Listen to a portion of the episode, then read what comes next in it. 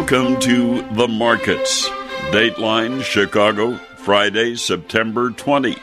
Hello again, along with Max Armstrong. I'm Orion Samuelson, here for our weekly get together to look at markets from Wall Street to feedlots to wheat fields. We do this every week, and we appreciate very much having you along with us. But uh, markets get confusing more and more every week. I, I just want to comment on today's activity on Wall Street. The market, stock market that is, dropped after China canceled a trip to farmland in Montana. The feeling among traders that would be a negative for the upcoming China U.S. trade talks. Now, I could understand if they were talking about agricultural products, but they were talking about the stock market. So let's take a look at the numbers on Wall Street today. And uh, we always check that to begin with. And the Dow Industrial Average ended the day down 166 points at 26,928. The S&P 500 down nearly 16 points, ending at 2991. The Nasdaq down 69 points at 8113 and the three major indices snapped a three-week winning streak with today's trade. For the week, the S&P 500 fell half a percent, the Dow lost a little over 1%, and the NASDAQ declined nearly three quarters of a percent. So, again, looking at some of the reasons for today's activity, Wall Street down after the Chinese agricultural delegation canceled a planned visit to Montana next week, and that dampened optimism about U.S. China trade talks even though they were just going to focus on the agricultural situation. So the uh, delegates who had been set to visit U.S. farm states will return to China sooner than originally scheduled. That, according to the Montana Farm Bureau, and I don't see anything all that unusual about that decision by the Chinese delegation. But major stock indices fell into negative territory after the cancellation, which came as trade talks were held in Washington this week. And in October, U.S. China negotiators will be taking a look once again at the trade situation between China and the United States. The one other interesting thing about this this same week, something that's been happening annually for, I think, two or three decades, the Taiwan Goodwill Mission members. They were here for their annual visit, and uh, I have been along on that goodwill mission several times here in this country as well as in Taiwan. And they did sign an agreement to continue purchases of U.S. corn. I realize Taiwan is a uh, not a part of the China uh, situation, but uh, the visit to farm country and to Washington this week as part of their biannual pledge to continue purchasing U.S. corn and U.S. distillers' dried grains with uh, solubles between 2020 and 2021. Taiwan signed a memorandum of understanding committing to purchase 5 million metric tons of U.S. corn and 500,000 tons of U.S. distillers' dried grains, with the solubles extending their stable buying commitment for another two years. The signing ceremony was held at the U.S. Capitol this week. Now, let's get back to uh, the activity today. For months, Wall Street has bounced up and down with signs of improvement or deterioration in trade talks often based on comments or tweets from President Trump and a cycle investors have grown accustomed to. In this case, it's a bit more concerning because it's China making the decision rather than President Trump. Eight of the 11 major S&P sectors fell today and the S&P 500 Consumer Discretionary Index and tariff-sensitive S&P 500 Information Technology Index down today. And Netflix tumbled 5.5% after CEO Reed Hastings made comments underscoring growing costs and rising competition from Walt Disney Company, Apple Incorporated, and other video streaming services. And then adding to the woes of Netflix, Evercore said recent data painted an uncertain picture of the company's international subscriber growth. And the drug healthcare index, which has been the worst performing S&P sector again this year, clocked the biggest gain among the 11 major sectors, up six tenths of a percent. Merck and Company gained one and a half percent after the company's drugs received FDA approval for use in certain adult patients. And advancing issues outnumbered declining ones on the NYSE today by a 101 to 1 ratio, and on the NASDAQ by a 1.03 to 1 ratio. So uh, now that we've taken a look at what happened today to wind down the trading week on Wall Street, let's take a look ahead to next week. On the U.S. economic tap, the Commerce Department will release final tr- reading of gross domestic product for the second quarter. That will happen on Thursday, and the country's economy expected to expand at a 2% annualized rate in the quarter, similar to its second reading. The Commerce Department on Friday expected to report consumer spending rose three tenths of a percent in August. Core personal consumption expenditures price index likely to have risen two tenths of a percent. On Wednesday, the department is likely to report new home sales for August rose nearly 4% to an annual rate of 660,000 after they dropped 12.8% to a seasonally adjusted annual rate of 635,000 units in the month before. The Commerce Department on Tuesday likely to report its consumer confidence index in September fell to a reading of 134 down from 135.1 in August. Thursday, the Labor Department expected to report initial jobless claims for the week ended September, September 21st rose to 212,000 from 208,000 in the week before. And also, the National Association of Realtors pending home sales index likely went up 1% after dropping 2.5% in the month before. Some of the other activities that are coming up this week that will get the attention of traders on Wall Street. Nike is slated to show an increase in first quarter sales and profit on Tuesday, powered by its momentum in North America and China. Uber Technologies licenses in London expires on Wednesday. The app received a probationary license in 2018 after being stripped of its right to operate in the capital of, of London due to failures found by London's transport regulators.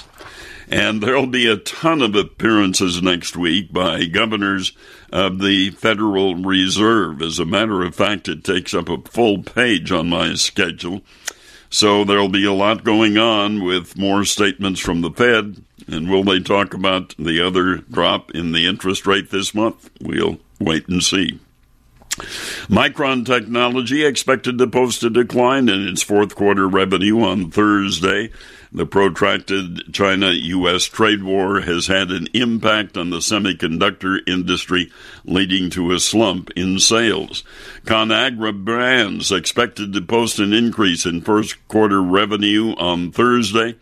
However, the focus will be on Pinnacle Foods it bought last year and on the extent of improvement in the business. Investors also on the lookout for updates on full year outlook at ConAgra. Tuesday, Manchester United expected to report higher annual revenue, although profit may be pressured as it bolstered the amount of compensation after sacking one of the players in December. And global grain trader Cargill will release its fiscal 2020 first quarter earnings on Thursday. The earnings report comes after the company reported a fourth quarter 41% slump in adjusted quarterly profit. So, a lot to keep track of. Next week, a little bit on the foreign scene as well.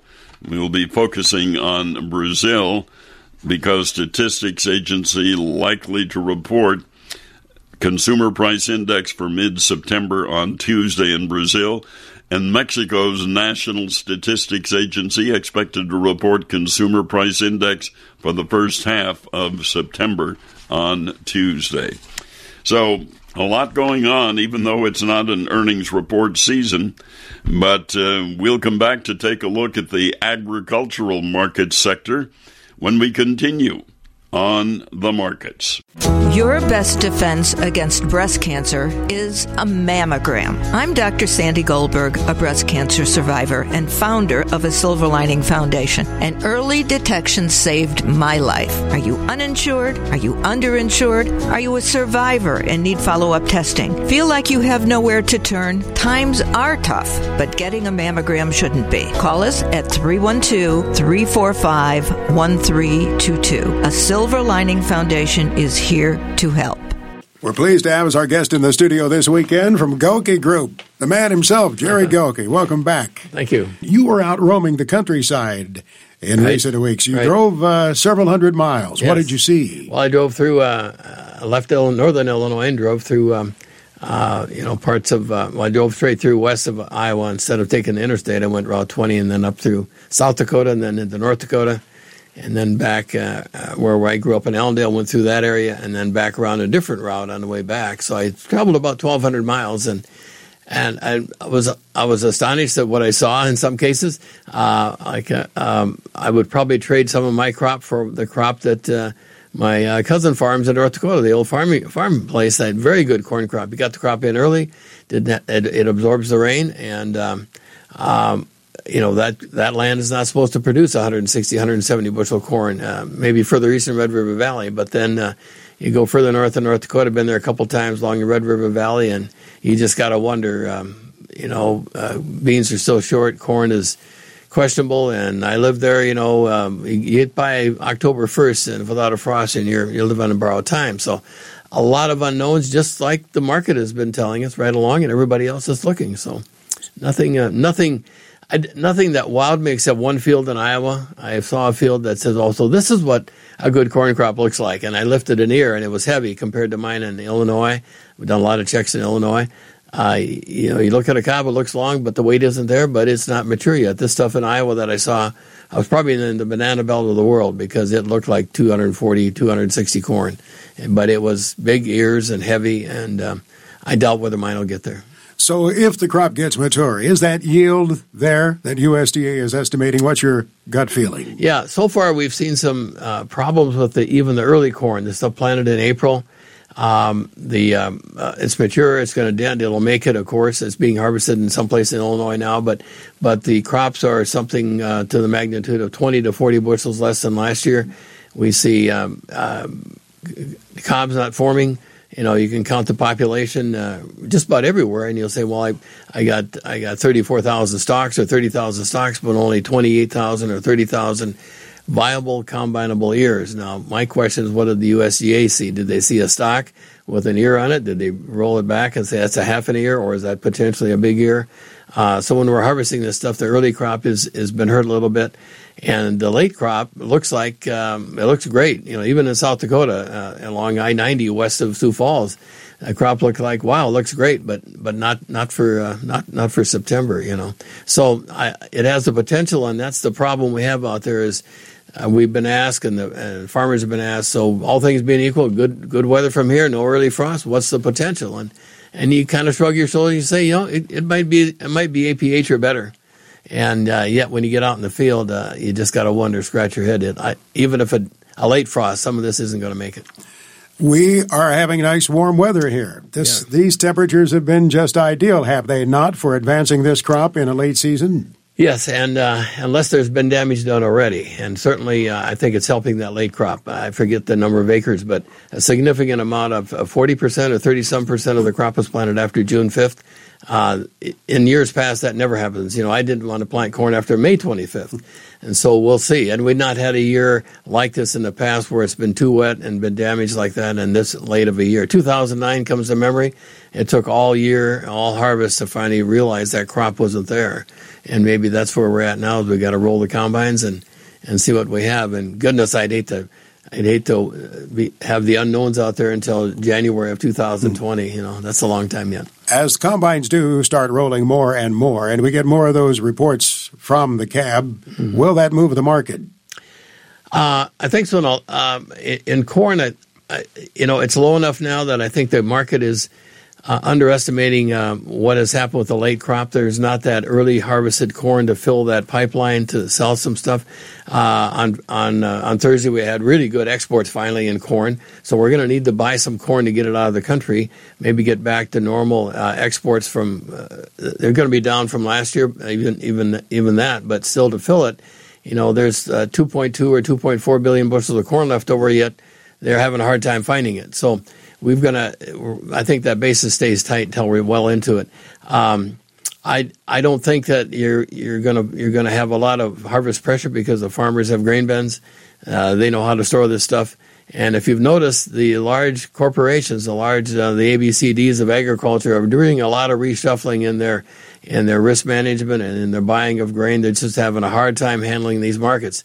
You know, if we farmers have a hard time handling it, and you would think that well, the professionals know what they're doing. Well, they've they've kind of missed this one as well. So there's some sense of urgency to get some hands on on some corn to get it uh, get it out there, and uh, uh, it would take a bigger bigger yield, and I think we'll be suspect of uh, anything uh, near 170 for quite a while. Have farmers cleared out their bins significantly enough to accommodate the crop? Uh, I think they did up until that, you know, the August 30th is kind of a drop dead date for DP corn. You know, you fish or cut bait. Either sell me the corn or pay storage and or pay a minimum, which, and a lot of guys sold it and then needed cash. Cash flow has been tight. We've heard that all year. And I know in North Dakota, I visited with some farmers and elevators and they brought a lot of old crop corn or uh, spring wheat into, har- in, into the crop just to, into the end of the year to make room for the new crop, which is of, of poor quality. So there was a lot of corn that was, um, corn and beans and some and the wheat of course was was sold for cash flow purposes the bankers are not um, they're concerned about the, the crop and about farmers holding too much i think Now, the soybean yield. There are a lot of green beans out there, and I've, I pointed that out to some growers who Yeah. said, yeah, but we've got a lot of pods. There are a lot of beans on those plants. well it seems like there's some some fields that are as good as last year i've got some that i'm quite surprised that the pods are there uh, but all through the traveling uh, through Iowa and places, there are places that have uh, they're knee-high beans. They're green. Uh, we see a lot of the, anything that was planted in June can vary quite a bit depending on the rainfall. I've had six to eight inches of rain or something in the last three weeks, but um, uh, we saw a lot of 40 pod, 42, 44 pods in a plant that's maybe 26 inches high. Uh, that's green yet, and um, now did we count those pods and say they're all going to fill and they're all going to make it? Even those little clusters on top that look like wow, I just put on five more pods. That must be another five bushels an acre or six. And all of a sudden, you know, in years past, we find out they they they aborted and they didn't make it. So that's really a crapshoot in the beans. And um, but when you look at what what uh, Pro Farmer found, they found less pods pretty consistently all over. Now USDA didn't find 25% less, but I went through all the all the all the states and they varied from minus 10% to 12 to 15 to 20% in some cases. Illinois got hurt pretty bad in that pod count. Uh, they say that usually after the uh, September te- uh, look at the pods, you'll you'll the pod count will go up and they've got a pretty good um, weight on those uh, kernels that are in there, and um, that's really suspect. And you know, the last uh, uh, month of, uh, of filling can change that yield ten percent. So I think we're probably down and around that forty six area. That makes sense. And in corn, um, hopefully down 166. I could argue that.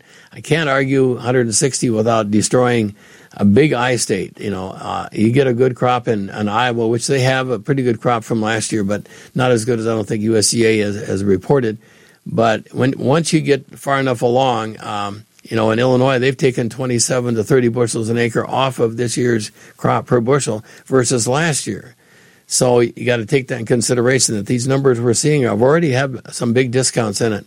Uh, big remain, discounts from big numbers, from though. big numbers. That's right. And um, but we are seeing uh, in early harvesting uh, 40 to 60, some places 70 bushels an acre less than last year.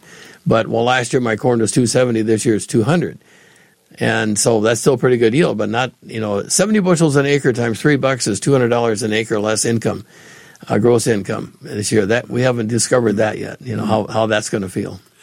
Just to shift gears a little bit, uh, how do you uh, assess the dryness in South America? What does that mean this early in the game? It's it's significant from the standpoint that some are not planting because it's so dry, but Look at the calendar. Is it yeah. still plenty early yeah. for them? And and and and if we if we get our crop down to 46 bushels an acre, we can cut the carryover down around five to 500 million bushels. A big drop's not a not a billion anymore. Uh, somewhere the USDA is at 640, but each bushel is another 80 million uh, bushels. You know, so a couple bushels, 160. That helps. Um, and then you get into South America, and um, what we want to see is our crop not good enough to where we, we don't care what happens. We want to say, you better have an average crop there to meet the world demand, uh, including China. That's even been reduced a little bit. So you look back over the years, and uh, South America as a whole, Argentina and Brazil in particular, have varied in crop production as much as 500 million bushels. Well, that's that's significant. If we have a poor crop and they don't have a good crop, they have a subpar crop for a change. Then then we've got some interesting times next spring, and uh, then maybe we get you know the the thing we don't hear talked about at all, and I've been looking at it is uh, um, a uh, bidding war, so to speak, between corn and soybeans in the United States. We've got it in our minds that we're going to plant 95 million acres of corn or 94, and we're going to go back up again in beans. Uh, it, it, would be nice to see that well, we better be at a decent crop in corn and beans to uh, to make sure we have enough supplies next fall, and that isn't on our radar yet. But when you think about it, we carried in a billion bushels into this crop in beans. We're going to carry out 500 million or 600 million, significant less. We're we using carried, a lot of beans. Yes, and we and we carried into this year's crop almost 2.5 billion bushels of corn. If we carry out 1.7 from last year, that's 800 million bushels less corn next year at this time as we begin harvest than we had this year. So that, that's a long way ahead, but it's a futures market, and uh, and, and, that's what the market will be looking at, and hopefully. Uh, maybe uh, it couldn't happen to finer fellows, I guess, in South America to get a bad crop for a change. And China also is is dry. Uh, Drew Lerner has been saying, and I think um, you know we've looked at uh, that. We've been watching that quite a bit. They have not had a bad crop in China since 1994, when they bought the last batch of corn that took us to five dollars. I think it was back then, and um, for a short period of time. And then, uh, so if they would get, uh, it, it's not critical yet, but it's concerning. And if we see China coming in here buying more corn or, or, buying corn from us or even more beans than we thought, maybe they're looking over their shoulders thinking, uh, I can't afford to have a poor crop in my country and not have as many beans in South America. And the last thing they want is some sort of a feed shortage in their country. Uh, people aren't going to be real happy with that. For all of the concerns about the trade war, that would take precedent? Yeah, yeah, it would. You know, it wouldn't wouldn't it be just, just uh, uh, uh, lucky for Trump to have this thing all turn out to be Mother Nature's problem, and he comes out of it smelling like a rose and said, "See, if we hadn't had a tariff, why we'd be out of corn by now. We're out of beans by now." we'll talk another day. Thanks, yeah. Jerry Gulke. Appreciate it. Jerry Gulke, Gulke Group. In other agricultural market news this week, again, I have been reporting on the Chicago Board of Trade grain market for half a century, and I still don't fully understand the thinking of traders and what makes them move the market the way it moves. And uh, the agricultural community was also hit by the cancellation of that uh, China agricultural dedica- uh, uh, delegation to Montana not looked at as a good sign by grain traders at the Chicago Board of Trade. So, checking more on the Board of Trade grain trade, down more than 1% today to the lowest in a week on rising doubts about a breakthrough in U.S. China trade talks and forecasts for favorable crop weather across the U.S. Midwest. Corn and wheat also declined following soybeans, although both grains closed with modest weekly gains. Soybeans dropped to session lows after U.S. President Donald Trump said he wants a complete trade deal with China and that agricultural purchases from the Asian nation would not go far enough, adding that a comprehensive agreement would take time. Chinese importers revived soybean purchases from the U.S. last week ahead of the trade talks, but sales volumes were minimal, not enough to move the market very much. One trader said it's a token of goodwill and not anything that's going to uh, complete any kind of an agricultural deal. And with Chinese purchases well below normal, grain traders are weighing diminished demand against improving U.S. harvest prospects. We're continuing to hear from analysts and producers across the country that despite the late planting, these crops are coming along and coming along pretty good. And with our forecast from our TB meteorologist still holding, he says he does not see a frost until the end of October. And so for the day today, the December wheat crop down three and a quarter cents. December corn down one and three quarters. November soybeans down ten and three quarter cents as traders seem to feel that soybeans are going to uh, benefit more from favorable weather than uh, the other crops. The uh, livestock story, the uh, summary for the September monthly cattle on feed data that came out Friday afternoon. And uh, the number of cattle on feed September 1st, 11,125,000. That was down 9% and the number placed in August at uh, 2,070,000, down 91%. Well, that was the last year's number, a little bit higher this year. And the number of cattle marketed in August, a million nine hundred fifty-three thousand head, and that's down two percent from a month ago. Lean hog futures dropped to their lowest prices in more than a week today as that Chinese agricultural de- delegation scrapped U.S. farm visits planned to build goodwill during trade talks next week. Here again, canceled trip to Montana and Nebraska raised concerns that the trade war may drag on even longer. And the Montana Farm Bureau said the delegates will return to China sooner than originally planned. Markets ranging from soybeans and cattle to stocks also came under pressure from the news of the cancellation. So at the end of the trading day today at the Mercantile Exchange, we saw the uh, December lean hog contract down a dollar seventy cents a hundredweight the October live cattle contract unchanged, and the October feeder cattle contract up 67 cents a hundredweight. Well, I do want to mention uh, just a couple of other things. Since September 1, I've had the opportunity to uh, attend two iconic county fairs here in the United States. Uh, first week of September, the Sandwich Fair in Sandwich, Illinois, about uh, 60 uh, miles or so from downtown Chicago. Another successful year for that iconic fair and the Currier and Ives fairgrounds that really are so picturesque. And uh, their attendance was very good again this year. And then the second week of September, Spencer, Iowa, for the Clay County Fair which is the largest county fair I think I've ever attended. A huge agricultural equipment show and agricultural displays. So, hats off to two iconic county fairs for being able to not only continue but to build the fair activities. Well, that's our time. You have a great week, along with Max Armstrong, Orion Samuelson, here on The Markets.